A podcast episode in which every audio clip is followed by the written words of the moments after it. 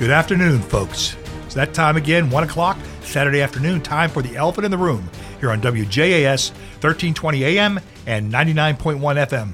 Talk Radio. Hey, I'm your host, Sam DeMarco, host of the Elephant in the Room, joined here by my trusty assistant here, John Schneider, executive director for the Republican Committee of Allegheny County. Our producer is back this week, dazzling Daryl Grandy. You know, he stepped out last week, and, and uh, I want to tell you, uh, gregarious Greg Maxwell filled in great. Did a great job there. That's what But he hey, does. But but hey, it's not the same, Daryl. We're happy to have you back. Thank you, Sam. And we have a special guest with us today. Joining us today in studio is candidate for Pennsylvania Commonwealth Court, Megan Martin. Megan, welcome to the show. Thanks so much, Sam. I'm delighted to be here. Well, we're delighted to have you. But hey, I got a lot of questions to ask you, and I know our listeners want to hear a little bit about you. You know, you know, who are you? You know, where are you from? Why you decide to run all that? But before we get to that, I got to update our folks on some of the news. Folks, I don't know if you know or if you saw, but earlier this week on Wednesday, a new poll broke. There was an article written by WESA, Chris Potter at WESA, talking about a new poll that was done by Pittsburgh Works Together, which is a consortium of business interests in building trades unions. It shows that in the Allegheny County executive race, that Representative Sarah Innamorato has vaulted to the lead in that race for Allegheny County executive.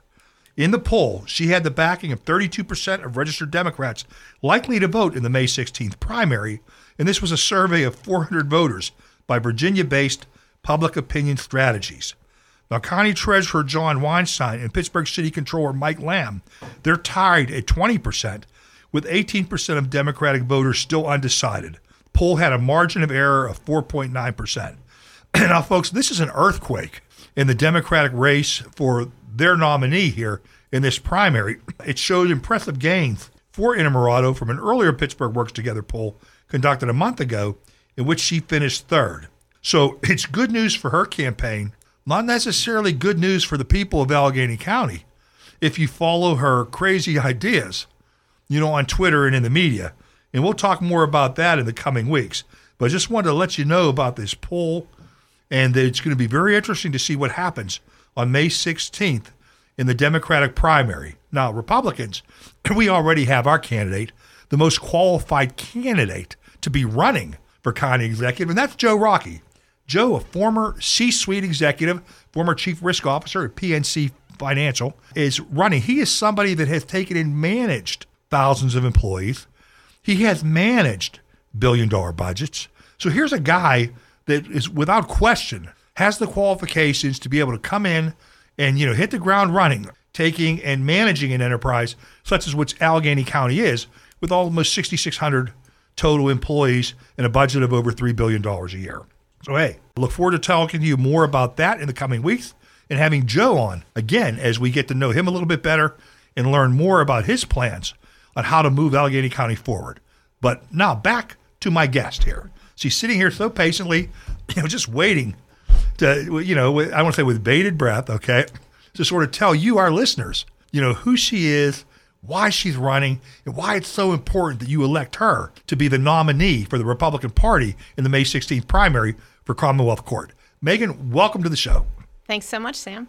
So, hey, tell our listeners, tell us a little bit about yourself. Sure. I am actually an attorney from Cumberland County. Mm-hmm. I live there with my husband and my three kiddos. Uh, the youngest is 17, the oldest is 21. For any dog lovers out there in the audience, we also Oh. have a two year old pony sized Bernedoodle. You know, Sam, I'm always going to mention him, especially around you. That's so right. That's right. Big animal lover here. That's yes. right. He's part of our family as well.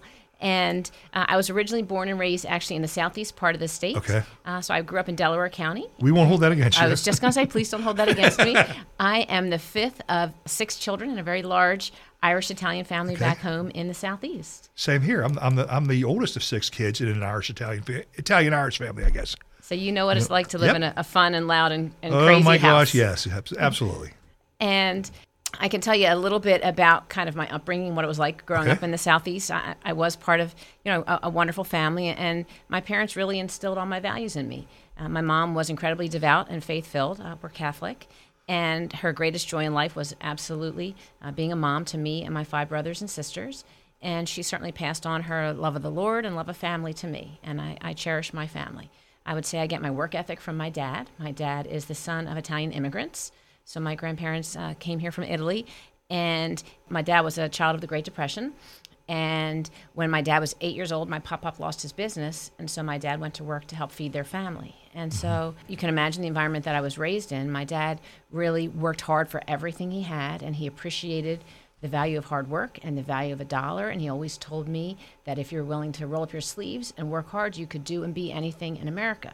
And my dad went on to ultimately become a physician, and he did that through the wow. help of yes, a a, um, a teacher in, in, in his high school noticed how bright he was, and, and offered to help my dad get a scholarship. And then my dad worked for the rest of his college tuition, and then he met my mom, and my mom had some jobs to help pay for medical school. And so he really is kind of the living embodiment of the American dream, and that's something that has always stayed with me. I've always admired that about my dad, and I would say his relentless work ethic he passed on to me and I apply it to every aspect of my life. I'm applying it to this Commonwealth Court campaign, and certainly, God willing, I get elected in May and November, I will apply it to my time on the bench as well. Well, I know uh, I've already voted for you because I voted by mail. Oh, you know, you. Um, election day is a busy day for me.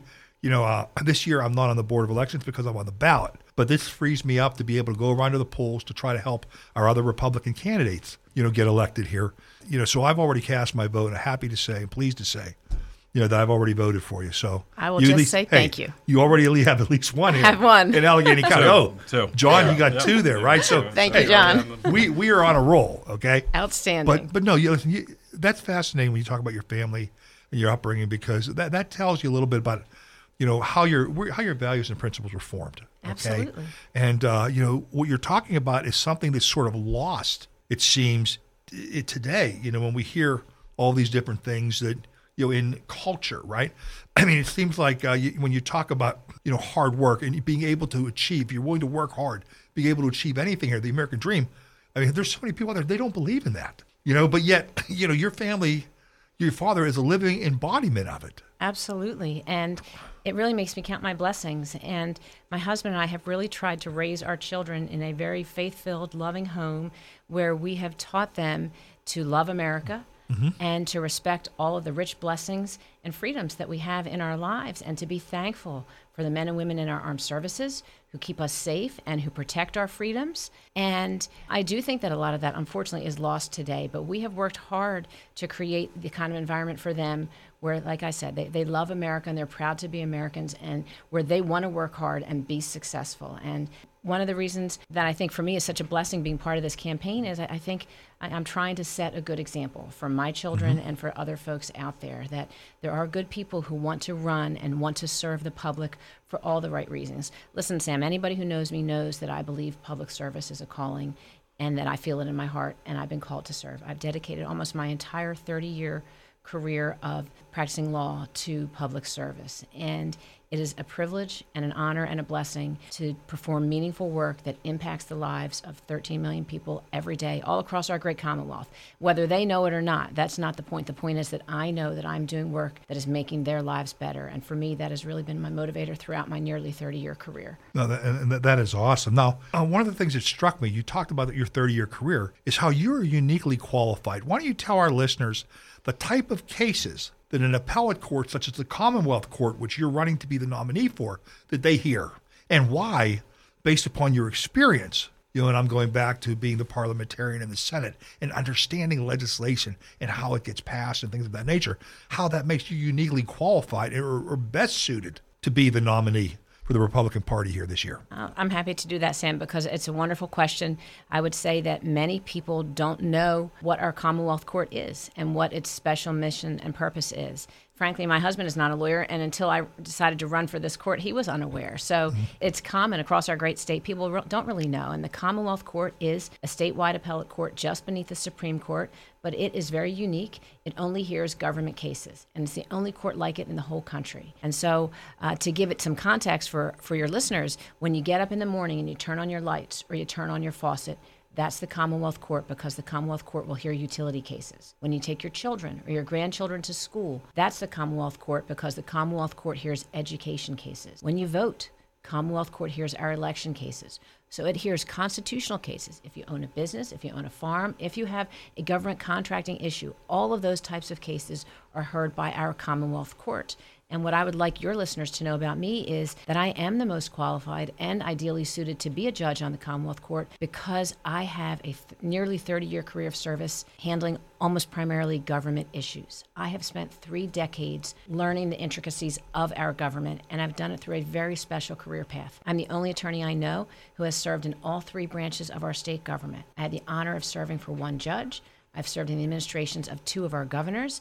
I've served three lieutenant governors and 91 state senators. Uh, but that's not all. I also had the honor of my career serving as an attorney for the United States Navy. And at the Navy, I was a litigator and I was a transactional lawyer. And I got to serve all those men and women who so selflessly serve each and every one of us each and every day. It was truly my honor to serve. I worked uh, at the Navy base in Mechanicsburg, near where I live. And there were about 2,600 Navy and civilian personnel on the base, and there were five civilian attorneys who provided legal services to them. So it was a very robust practice of law for all of us. But that's not all. In addition to that, as you mentioned earlier, for the last 10 and a half years, I was a legislative lawyer. I was the parliamentarian at the Pennsylvania State Senate. Uh, for your listeners out there, I'm the first and only woman in the history of the Senate to be the parliamentarian, so I'm proud of that. But much more importantly is the fact that it is a job where every day I had to act like a judge. I had to literally check my politics at the doors of the Capitol and fairly and impartially manage the legislative process for the Senate. I always kept our Constitution and our laws and the rules of the Senate as my North Star. So I've got a proven 10 year track record of acting fairly and judiciously that I can bring to the bench. And another important aspect of that job is to get the job and to keep the job, I had to get elected by the senators every other year and I was unanimously elected five times by the senators. So I'm very proud of my record that they also saw the fair and judicious way in which I carried out my duties. And being the parliamentarian, as you suggested earlier, it was a wonderful experience on many levels. But one of the, the best aspects of the job was it really gave me a deep insight into the legislative process. I was literally in the room where all of our laws were debated and discussed and considered for more than a decade. So I really do understand the legislative branch. But what's, I think, really exciting about me as a candidate for a Commonwealth Court is I've served in all of these three branches of our state government. So I have the perspective from each of the branches that I can bring to the court. I understand that not only the legal issues, but also the legislative, the regulatory, the policy, and the operational issues. And that is a really uh, comprehensive, you know, depth and breadth of experience that I can bring to the Commonwealth Court. And I think that's what really makes me stand out as a candidate. Well, I'll tell you what, that is an incredibly impressive resume that you have there, right? And your the breadth of experience you have, as I said, does make you uniquely qualified there. Now, can you tell us a little bit about your education? How do you, where do you go to school? Sure. I went to the University of Delaware for my undergraduate degree, and I studied English and history. Uh, interesting fact is, I actually uh, started out as a pre med major. I wanted to be a doctor and follow in my dad's footsteps, and but it as just the way fate would have it, I guess. I just really enjoyed my English classes a lot more than I did my math and science classes, and so I stuck with what I would say is my I still stuck with my passion of wanting to serve and help people. I think that was why I had really thought about being a doctor to help Okay. people, and I thought I could achieve similar goals helping people by being an attorney. Well, I, th- I I think you certainly have helped people. I mean, I couldn't help but notice when I was looking at your materials, your literature here, you talked about you served as a pro bono attorney for the YWCA Domestic Violence Legal Clinic. Can you tell us a little bit about that? Sure. You know, Sam, that was a very special experience for me on many levels. Uh, first of all, it made me count my blessings. And uh, second of all, it gave me an opportunity to help women who were at a point in their lives when they so desperately needed some help. And so it was incredibly impactful and meaningful work for me to be able to help uh, those victims and to try to guide them through the legal process. And uh, it's something that I will never forget. It was really a blessing to be able to, to do that work uh, for the women um, in the community in central Pennsylvania. Okay. I mean, I, I've gotten to know you. That's one of the reasons why I voted for you, right? So I know how great you are and how you would make a fantastic uh, nominee. What would you say to our listeners, folks who are just hearing you for the first time here today, okay, on why you believe that you're the best candidate to be the Republican nominee? Certainly. I, I have a couple points that I'd make. The first point would be I'd want your listeners to know that I share their values of faith and family and hard work and reverence for our Constitution, and that I hold a conservative judicial philosophy that each and every one of them can trust. I think it's important for your listeners to know that I believe we need judges who are fair and impartial and independent, and we need judges who will follow the law, judges who will defend the rule of law, judges who will apply the law as it was written by the General Assembly and who will not legislate from the bench. And finally, with our Commonwealth Court judges, we need judges who are not afraid to hold our government accountable. Because just as you and I have to follow the law, so too does our government. And I would want your audience to know that I will be that judge. And that my, I would say that my values and my conservative judicial philosophy, taken together with the depth and breadth of my nearly 30 year career of service, really makes me the best candidate and uniquely poised to be a judge on our Commonwealth Court. And I would give my third and final point uh, speaks to my electability, Sam. I, I, think I'm our November candidate. I think that not only can I win uh, on May 16th, but I think that all I can also uh, finish the race and win in November. Because let's face it, only winning in May is a hollow victory. Mm-hmm. And we need to find candidates who can finish the race and win in November. And I have no doubt that I am the November candidate. I was endorsed by our party with 76% of the vote. I've been recommended by the Pennsylvania Bar Association. I'm the only Republican candidate for Commonwealth Court who's been recommended by the Bar Association. I've also been uh, recommended by various other conservative groups that I think that your listeners would be um, pleased and, and uh, proud to know about as mm-hmm. well. Mm-hmm. And um, like I spoke, uh, mentioned earlier, I was unanimously elected by the senators uh, five times. So that shows that I'll be willing, I'll be able to build out the broad-based coalition of support that will be needed uh, for, Nove- for a November victory. But I don't want to get ahead of myself because I need all the votes I can get for May 16th. I, I think that's striking when you talk about, you know, having been elected five times in the state senate unanimously, because I don't think those folks could agree on what to have for lunch. okay, let alone to agree on who the parliamentarian is, right? And to uh, to have both Democrats and Republicans, you know, fully support and elect you, goes a long way towards showing that hey, you're not making a prom, you're not just making a promise that you will, you know, rule fair and uh, impartially, but you've actually lived it and you've been doing it for the last ten years. So this is really, you know, what we would if we were fortunate enough to nominate you as a nominee and you were to win in November, I mean, this would be you would be just continuing, you know, something that you've been doing for quite a while. I would completely agree with that, Sam. Mm-hmm. And I think it's important for your listeners to know that each time that I was elected in the Senate, I took the same constitutional oath that our senators took, that our judges take, that our state reps take to uh, support, obey, and defend our Constitution. And so it was an oath that I took very seriously. And I, I did literally check my politics at the door to carry out my duties. It wasn't my job to be a partisan caucus lawyer for either caucus. And so I took my role very seriously. I was an institutional officer of the Senate and I led an operation that was comprised of 80 people on my team in eight different departments. And I led by example because I also expected them to serve all the members of the Senate and all the staff of the Senate equally, regardless of their party affiliation. And so I led by example, and I'm very proud of that. And I would also add that one of the hats that I wore at the Senate, in addition to being the parliamentarian, I also had a quasi judicial role. I was the right to know law appeals officer, and what that means for your listeners out there is that the Senate would get requests for information pursuant to the right to know law. And if the requester was not satisfied with the response, they could appeal to me.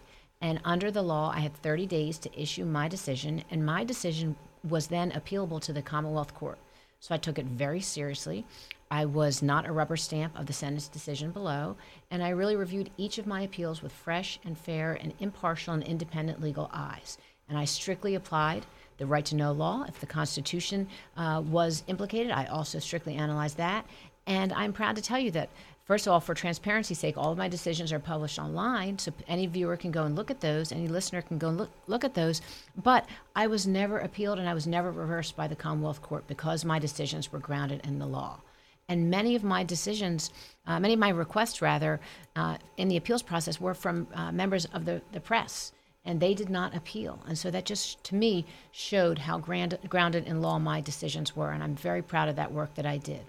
I'll tell you what, that that is astounding, don't you think, John? Yes, absolutely. I mean, it, it, it, you know, to be able to say that, hey, the decisions you made, not a, not a single one, you know, was appealed, goes a long way to showing that not only did you make the right decision, but you were also able to satisfactorily explain it, you know, to the person who had issued you know, the, uh, I don't call it complaint or whatever, the request, issued the request, that they found the substance was there. Absolutely. And, and, came around and agreed with you. That is awesome. Absolutely. I appreciate you saying that, Sam. And I will tell you, I really do enjoy uh, legal research and legal writing. And um, I was a part time law professor while my children uh, were babies, and it was a wonderful way for me to put my family first. And so I taught legal writing and I taught appellate advocacy. Okay. And when the Navy hired me, one of the reasons why they hired me was uh, so that I could um, offer training to the civilian attorneys and the paralegals uh, in legal writing and appellate advocacy. And so I train, I provided that training at our national conferences. And so um, I always say that I don't have very many talents. I, I have a daughter who, who, can sing beautifully, a son who's a good artist, a son who's good at IT. And, and whenever I lament, my husband always says, "Well, you're really good at grammar." So I guess you know, that's my talent. I, I, can, I, can write, but I enjoy it, and I think that it has served me well. Um, in various aspects of my career, but certainly uh, most particularly with regard to that right to know law work. Well, that's awesome. Now, so folks, as I had shared with Megan here, I've already voted for her uh, to be our nominee for Commonwealth Court, but you may not have, okay?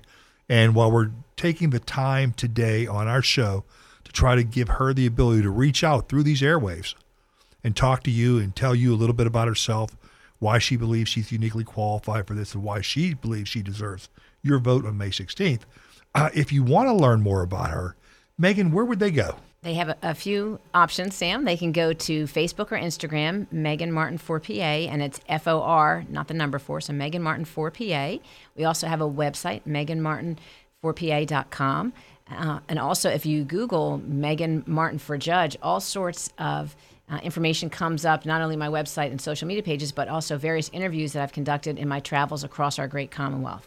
So I am proud to tell you, Sam, uh, I pledged when I became a candidate that I would run a 67 county campaign, and I have uh, honored my, my pledge, and I have been to all 67 counties at least once. And I have been really been working tirelessly and relentlessly to achieve that goal, and I'm very proud of that. And I love talking to the folks that I've encountered all across our, our Commonwealth. And um, I've been very uh, fortunate to go to some local media outlets and, and, get some interviews and, and, be in the paper and be on television. So there's all, all of those uh, clips and excerpts are also available uh, out on the web and on, on, our website as well. Well, I think that's incredible. It's an incredible claim that you can make here, having visited all 67 counties already in this cycle. Okay, oftentimes we have candidates that talk about this, and that's their goal to do that during their campaign but you've done it already before the primary. And that, I mean, that's just, I, I think that's a demonstration uh, to your point earlier of the work ethic you said that your father passed on to you. Now, of Absolutely. all those 67 counties, which one's your favorite?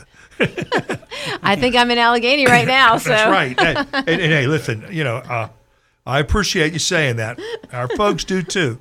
But, you know, your favorite is always the county you're in when you're at in the it. moment. That's exactly. Right. That is right. Absolutely. exactly. No, hey, folks. You know, you just heard Megan tell you. You go to Facebook. You go to these different places. You can go to a website that she has, Megan Martin for PA. And while she explained to you that it's F O R, not just for, I want to make sure you spell Megan properly. Okay. One of the things that has driven me crazy, and I don't know about you listeners, but it seems like every name that someone has, my gosh, there are all these multiple spellings for it. Okay. You know, I have a niece, Stephanie, and she spells her name the right way. There's no there's no ph in there. It's ff you know s t e f f a n i e and but this Megan is M E G A N M E G A N Martin M A R T I N for F O R P A dot com. So Megan Martin for PA dot com.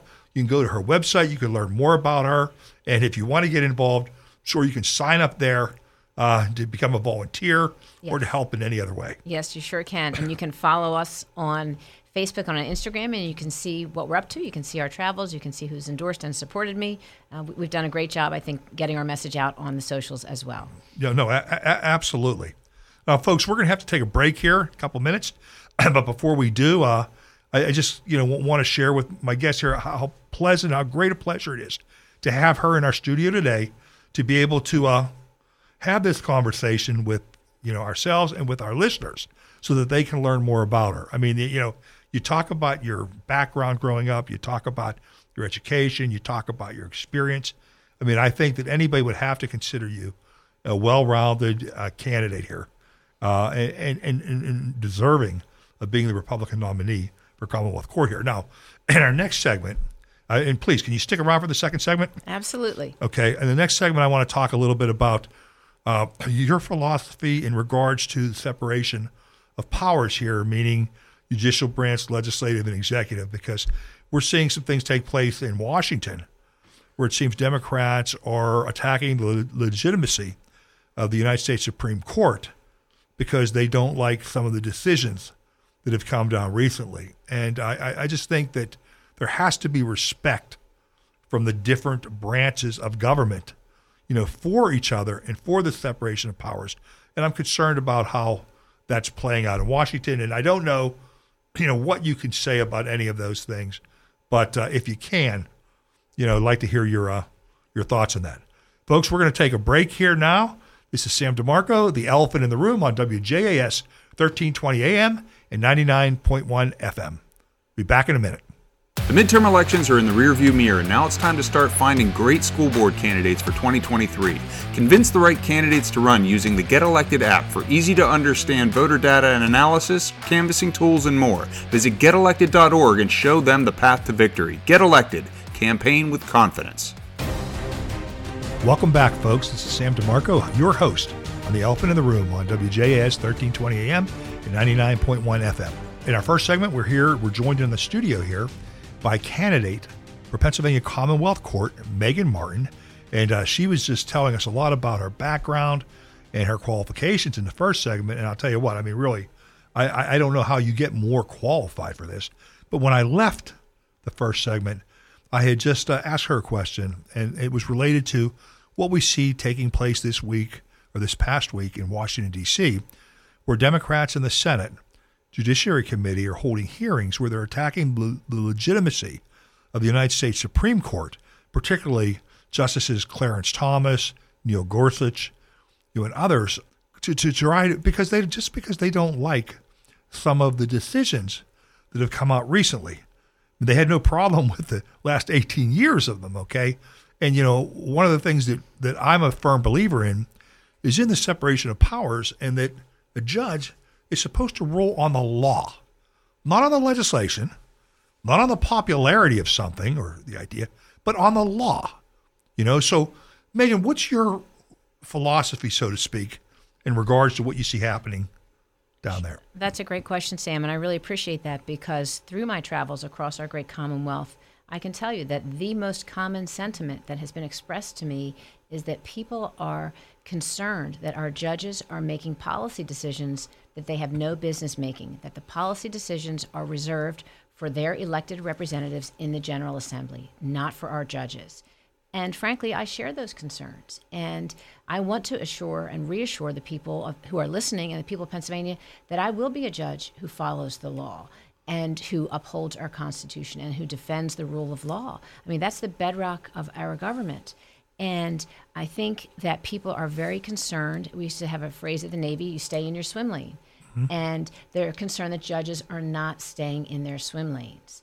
And listen, whether or not it actually is happening, that's really not the point. The point that so many people are concerned that it is happening, to me, that's a concern and that's problematic. And part of the reason why I'm running is because I really want to restore the faith of the people in Pennsylvania in the members of our judiciary. I think that one judge at a time, we can reassure the folks who are listening in your audience and the folks all across our Commonwealth that there are good judges out there who are following the law, who are honoring the Constitution, who are defending the rule of law, because that's the kind of judge that the people of Pennsylvania need and want and deserve. And so and that's really at the heart of why I am doing what I am mm-hmm. doing. And so I think it's a very legitimate question. I think that after having served in all three branches of our government here in, in Pennsylvania, uh, that I really do have a deep appreciation for the very separate and distinct roles of each of uh, the government, each of the branches of the government. And so I think that I will bring that mindset with me to the bench. And I think that's really a very important mindset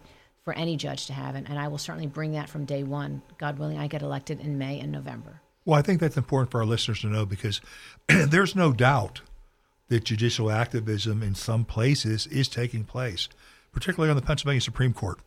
Uh, I'll go back 2018 when they came out and they ruled that the congressional districts that had been in place for eight years were all of a sudden unconstitutional. They'd been agreed to, they've been in place eight years. They were agreed to by both parties. You know, the legislature had put them in place as per the Pennsylvania Constitution, but they just decided no, you know, they were unconstitutional. And then they took the next step instead of sending it back and having the legislature redo them. Okay, they went out and contracted and got their own expert and draw maps, and they put those maps in place. Okay, they altered the balance of I don't want to call it power, but they altered the balance of seats in the Commonwealth of Pennsylvania. Then you go to 2020. You know, uh, 2020 was the first year Act 77 had been passed on October 31st of 2019. And it was the first year for mail-in ballots, and we were dealing with the pandemic and everything like that. But there were a number of challenges that went to the Supreme Court. Um, you had Democrat lawyers. Uh, Marc Elias was one. You know, trying to take and get rid of all of the safeguards that had been put in the law originally by the legislature uh, to try to make it easier for uh, I don't want to say cheap, but to try to make it uh, to try to get rid of the safeguards that were put in place. so what does the Supreme Court do? They didn't just roll on the law as written or consult with the legislature on what things meant. They just created things out of thin air.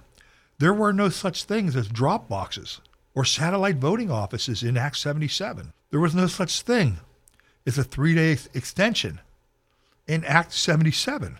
Okay, they took and allowed for no signature verification to be required when you return your mail in or absentee ballot.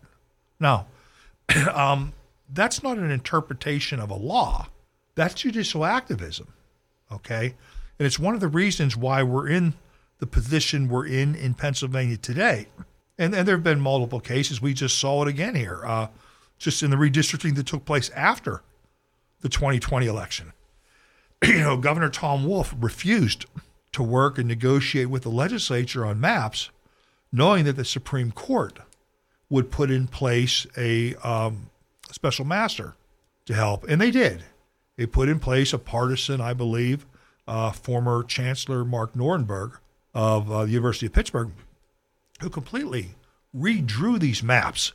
I mean, he didn't he didn't act as a neutral arbiter between the Democrats and the Republicans. He actually went on and had his own maps drawn, right? Taking into account things that aren't in the Pennsylvania Constitution, such as introducing the term proportionality and drawing maps based specifically on that and based upon racial demographics, okay? things that aren't part of the PA Constitution. So those things have really soured many people, you know, on the courts. And it's it, this is one of these things in, in government as a whole, you know, is when you do these things, when you get, as you said, outside your swim lane, right, and you start doing these things outside, it starts to to call into question the legitimacy of these decisions. And look, there's no guarantee that we're going to like the outcome of a particular case, okay, or a particular ruling. But we all need to believe that it's fair and impartial and it's based upon the law. And that's what we really need to get back to. And that's why I'm so heartened to hear what you're talking about here, you know, on your philosophy, your judicial philosophy, and how you would roll, and, you know, and how hopefully that this can restore some legitimacy, you know, to the courts. Now, it's not just you running this year. You have a slate of folks out there. We have an endorsed slate. We have Montgomery County Judge uh, Carolyn Carluccio, President Judge of Montgomery County, first woman to be the President Judge out there, who's running to be the nominee for the Republican Party for the Supreme Court of Pennsylvania. You have a colleague, or I say colleague, um, Harry Smail, Judge Harry Smail, judge in Westmoreland County's Common Pleas Court, is running for Superior Court. Maria Battista, you know, from uh, Clarion County, I believe, is running to be the other nominee for Superior Court, and we have yourself. You want to say a few things about your uh, colleagues that are on the on the on the slate with you? Oh, absolutely, Sam. I'm really proud of the slate that the party put together. I said earlier that I'm your November candidate for Commonwealth Court. Well, we are all your November candidates for the respective courts for which we were all endorsed. And we have all been working tirelessly, crisscrossing the Commonwealth, getting to as many communities as we can, reaching out to as many people as we can to get our message out and to earn the votes of uh, the people here in Pennsylvania. And what I would say to you is this is that all four of us share the same philosophy. We all believe that judges should not be legislating from the bench. We all believe that judges should defend the rule of law and protect our constitutional rights and freedoms. And that should give great comfort to the people who are listening today and to the voters of Pennsylvania that we will be fair and impartial judges.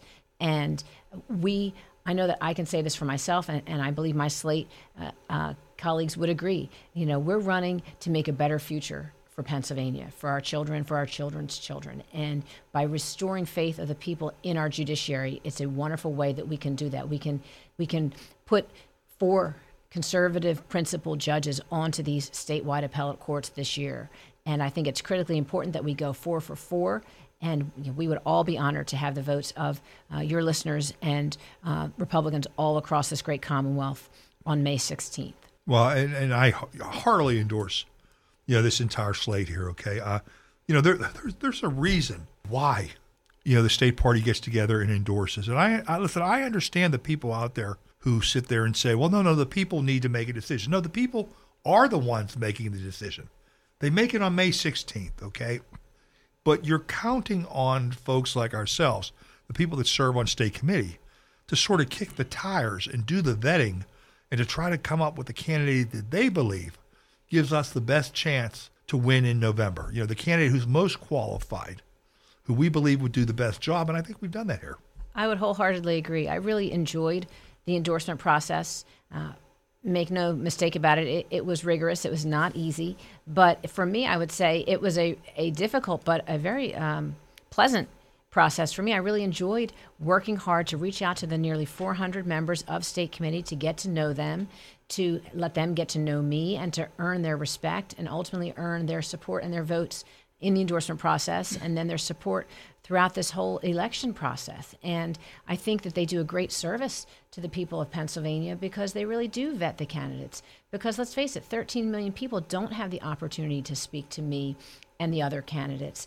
But the members of state committee do get that opportunity and so they're elected by people in their communities to, to be their voice and to be their um, choice for vetting all of us and so i think it's a wonderful process i, I enjoyed uh, working through the process with state committee i learned a lot you know if somebody who was the parliamentarian like i was for the last 10 and a half years i really was not part of the politics and so i didn't know anybody on state committee i really had to work hard to earn their votes and to earn their trust. And so I'm very proud that I earned 76% of the vote. And I would tell you, Sam, I have learned so much in this process. I never knew how much time, talent, and treasure people put into our elections here in Pennsylvania. And it's mm-hmm. it's it's amazing to me and it's humbling as the candidate because for example, getting the support of state committee, but then the next step, everything is kind of in phases and in steps because then next you have to get petitions signed. And so people worked hard, and hundreds of people circulated petitions for me all across the Commonwealth. Hundreds of people, and I got 10,000 signatures, and, and I got signatures in all 67 counties. And so I'm really proud of that. And it's humbling because most of these people I don't even know, right. but they supported me enough and had enough faith in me, they wanted to work for me. And then we had people put together the thousands of signs that we ordered.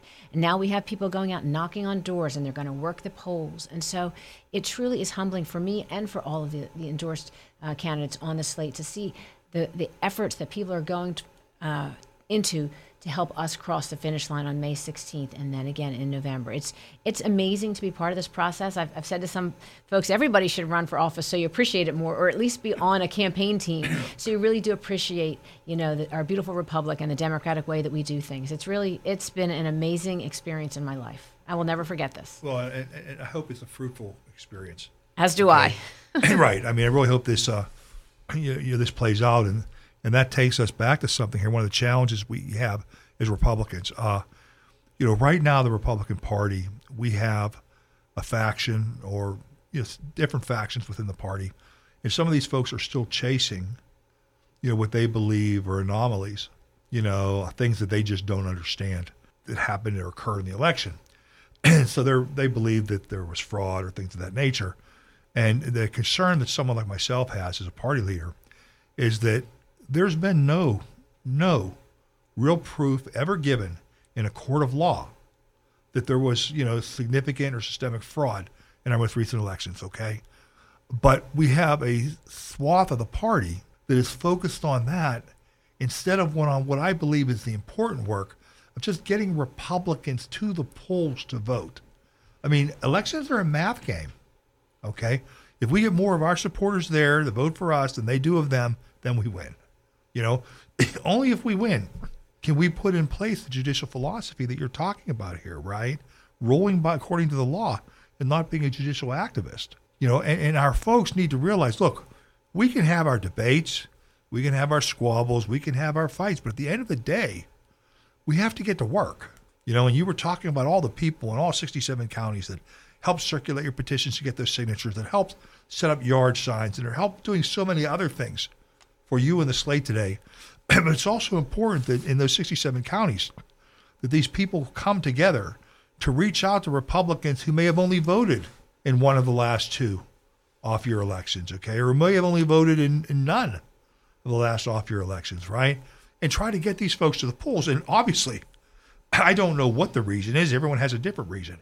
You know, it could have been weather, it could have been their vehicle broke down, could have been uh, apathy. They just, you know, weren't interested. Could have thought that they thought it was just too hard to get to the polls. Whatever their reason was, we need to find a way to get them to make their voices be heard on May 16th and in November if we're to take and move forward here in Pennsylvania. So, you know, I try to preach a um, sermon of unity here because it's absolutely what's required. I mean, was it Patrick Henry? He was the one that said, you know, united we stand and divided we fall. Okay. Patrick Henry, I think, said, uh, we've not yet begun Give to fight. liberty or give That me John death. Paul Jones. Yeah. Give me liberty, give me death. See, look at that. I, I'm going to. I'm gonna get attacked. I'm a RINO because I screwed up a phrase from one of our founders. Okay, it's okay. I'm used to it, folks. Uh, but you know, you, you get my point. Okay, if we're going to win, we need everybody in the boat rowing in the same direction.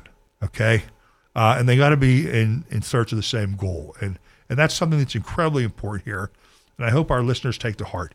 You don't have to agree with me on everything, but I think you should agree that Megan Martin is a fantastic candidate for Pennsylvania Commonwealth Court and, and worthy of your vote, uh, whether you do vote early through a mail-in or absentee ballot or on May 16th, and certainly in November should she be the nominee. Well, Sam, I- would agree that there is strength in unity, and I've said that in all of my talking points from day one, going through the endorsement process, and certainly in my remarks across the Commonwealth as, as well. I think it's really critically important that as a party, we look forward and we unite and we come together behind uh, the endorsed ticket to help us all get across the finish line. Because let's face it, um, it will be a difficult fight uh, and it will be a, a difficult election. But we're all up to the challenge in- terms of the, four candidates, and uh, we're ready for it, and we're excited about it. And I know that I personally, and, and my my um, slate colleagues would agree. You know, we've all been running positive campaigns, giving the people of Pennsylvania uh, a positive message, reasons why they want to vote for us. And um, I'm, and maybe it's a little naive of me, but I hope that that that messaging helps to bring people out, brings the voters out, because I think that people are fatigued from all of the negativity.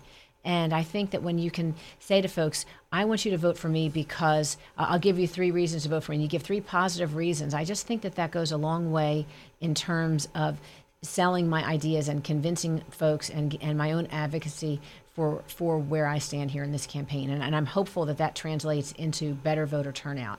Um, and, and, and again, I think it's really important. We need to unite as a party because when we don't, uh, we lose, and the people of Pennsylvania lose, and that's that's really the, the the bottom line here. The people deserve to have judges who are fair and impartial, and who will follow the law, and who will honor the Constitution and defend our rule of law. That's what they deserve, and that's what the four of us will give them. And so I hope that they will remember that on May 16th and on November 7th. No, I couldn't agree more. And, and that, again, that goes back to why I preach, you know, the sermon of unity here, because, you know, uh, Democrats did very well in Pennsylvania last year in the midterm elections, okay? And the anticipated red wave never came to fruition here. But it, I, it's my firm belief it wasn't because our ideas were unpopular, okay? It was because we didn't do as good a job as the other side did in from a infrastructure perspective in getting their voters out to vote. I mean, we did an analysis. Uh, you know, I was on the committee, uh, state committee committee, to look at best practices for mail-in ballots this year, and uh, we talked to different folks. Last year, Democrats, and I'll, I'll use the Senate race for example, they got 850,000 votes in that race from people that had little to no voter history. That meant they had either only voted in one of the last two even year elections or had not voted in either of the last two even year elections, okay? But by reaching out, by getting applications in these folks' hands, by calling them up or knocking on their door and getting them to complete and mail those ballots in, they were able to get 850,000 votes from those folks, okay? I think we had like 45,000, okay? so, folks, for all the people out there and our listeners here who are complaining and feel that we're losing our country, okay, uh, that things are slipping away from us, you know, that's because we're not doing the hard work necessary to keep up with what the other side is doing. It's not because we don't have the best ideas. We do. Our ideas actually work. It's not because we don't have the best candidates. And we absolutely do. You just heard from Megan, and she shared a lot about the rest of the folks on the endorsed slate. But it's because we allow infighting and other things to distract us from the mission at hand, which is trying to get every single registered Republican and right leaning independent to the polls in May and November to cast their ballot, cast their vote, and elect someone that they believe is, as Megan put it, is going to rule according to the law as a fair and impartial judge, assuring everyone in the Commonwealth of Pennsylvania that should you come before her, that you will receive real justice. Amen. What else would you like to add here? Get off my soapbox before I fall off it. you know, John kicks it out from under me. He's over there.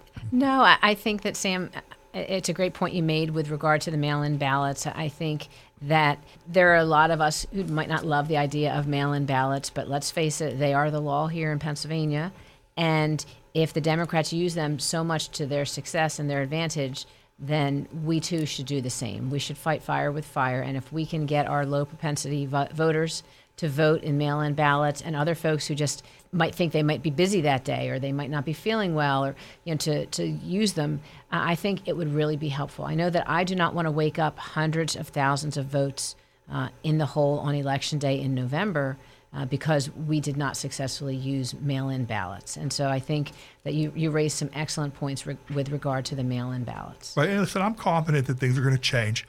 you know, we made, as the committees, we made recommendations to uh, Chairman Tabas at the state party level, and they've put forth a plan that they plan on enacting and everything like that. I just hope we get this thing in place and we get it moving so that we can try to, um, you know, capitalize on the hard work that's been done. But, you know, again, um, the fact remains you can't give the other side up to 50 days to collect ballots or votes and relegate yourselves to 13 hours on election day and hope to win.